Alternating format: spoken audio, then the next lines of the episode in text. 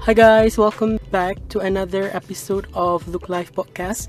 Dan untuk episod kali ni, which is episod yang kelima, aku nak share pengalaman aku dengan korang semua berkenaan dengan lesen kereta. Untuk korang yang belum ada lesen kereta ataupun masih dalam proses untuk mendapatkan lesen kereta, aku harap konsen ni dapat bagi korang sedikit ketenangan. Sebab I know that you might be nervous dalam proses nak ambil lesen ataupun tengah on the way untuk daftar ambil lesen because I was in the same situation juga before. So this is for you guys. Sebelum aku daftar untuk ambil lesen kereta, aku memang nekat untuk ambil lesen auto sebab I believe it is quite easy ataupun way easier untuk dapatkan lesen kalau compare dengan manual.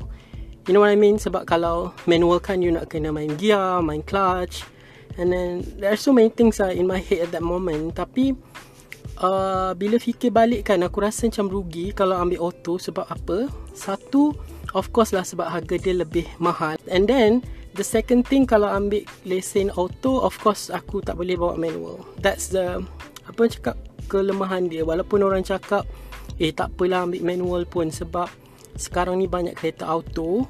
Tapi, one day, let's say lah, if one day, ada emergency ke apa yang membuatkan korang kena drive manual, apa yang korang nak buat? Of course korang tak boleh nak drive.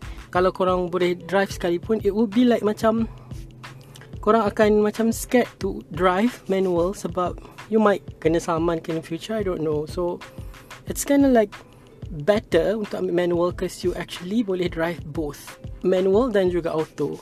So aku daftar lesen kereta awal 2019 di mana waktu tu serius aku cakap aku nervous gila sebab aku memang zero pasal kereta tapi aku buat relax je.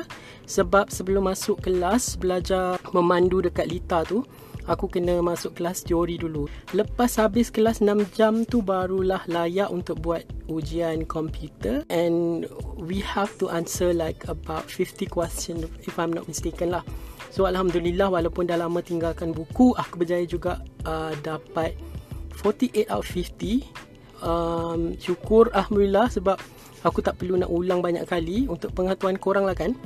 Bila korang dah lulus ujian komputer barulah korang boleh ambil lesen L di mana lesen ni membenarkan korang untuk belajar memandu di lita dan juga jalan raya. Markah lulus untuk um, ujian komputer ni adalah 42 out of 50 kalau korang kurang dari 42 maknanya korang kena ulang lagi lah sampai korang lulus lepas tu bila semua dah settle korang pun dah lulus ujian komputer tu tibalah masanya untuk belajar uh, memandu and dalam lita memandu ada ada lima halangan ataupun obstacles yang korang kena belajar sampai pandai which is bukit Seleko S, Seleko Z, parking CC dan juga tiga penjuru. Ha, ini adalah antara obstacles yang berbeza kalau korang ambil lesen zaman-zaman dulu dengan zaman sekarang. Kalau tak silap aku, masa ambil lesen zaman-zaman dulu tak ada tau selekoh Z, selekoh S ni if I'm not mistaken. Untuk jalan raya pula ada tiga pilihan jalan yang perlu dipelajari oleh semua pelajar. Masa ujian JPJ tu, orang akan pilih salah satu jalan raya yang ditetapkan secara random untuk test kemahiran kita. And then pilihan jalan raya ni bergantung kepada tempat korang belajar jugalah. And oh yeah, aku lupa nak bagi tahu korang uh, yang sebelum ujian JPJ yang betul-betul tu korang kena buat QTI dulu. QTI ni bermaksud qualifying test at the institute ataupun dalam bahasa mudahnya pra ujian untuk pelajar yang dijalankan oleh institusi memandu selama 30 minit untuk tengok sama ada kita ni layak atau tidak untuk uh, buat ujian JPJ yang betul-betul tu. Ha gitu. Rasa macam bijak sikit bila dapat explain dekat korang semua pasal benda ni.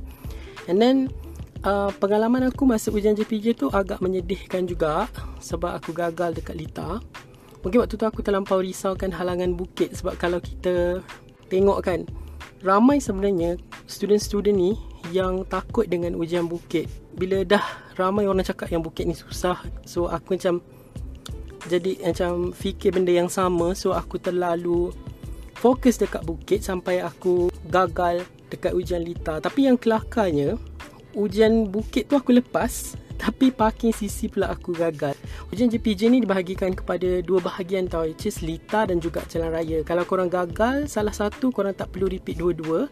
Korang just repeat balik apa yang yang korang gagal Which is which is sangat bagus lah pada aku Sebab korang gagal satu bahagian korang cuma repeat apa yang korang gagal saja korang tak perlu repeat benda yang korang dah lulus. Contohnya macam aku tadi kalau aku dah aku gagal bahagian lita tapi aku berjaya untuk yang jalan raya aku just repeat balik yang lita saja. Yang jalan raya aku dah tak payah buat sebab aku dah lulus untuk kali kedua test aku dah berjaya lulus. Memang bersyukur gila weh sebab uh, aku pernah juga baca pengalaman ujian JPJ orang lain dekat blog-blog yang ada di internet. Aku tengok ramai yang repeat sampai 3-4 kali untuk lulus. Seriously orang yang macam repeat banyak kali ni kuat semangat lah. Sebab actually kalau dah repeat banyak kali memang give up sebenarnya aku rasa. Uh, apa pun at the end of the day untuk korang yang sedang dalam proses ambil lesen sekarang ni tak kira lah kereta ke motor ke please jangan give up sebab aku tahu korang boleh buat sebenarnya. Walaupun kadang-kadang rasa macam malas nak hadap tapi percayalah bila korang dah lulus perasaan dia memang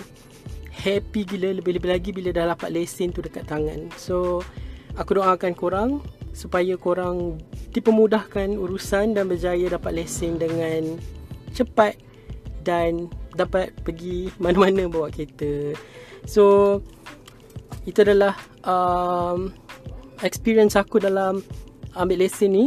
So aku harap uh, korang dapat something out of it. So thank you so much for listening. See you guys again in another episode and yep see you guys again. Bye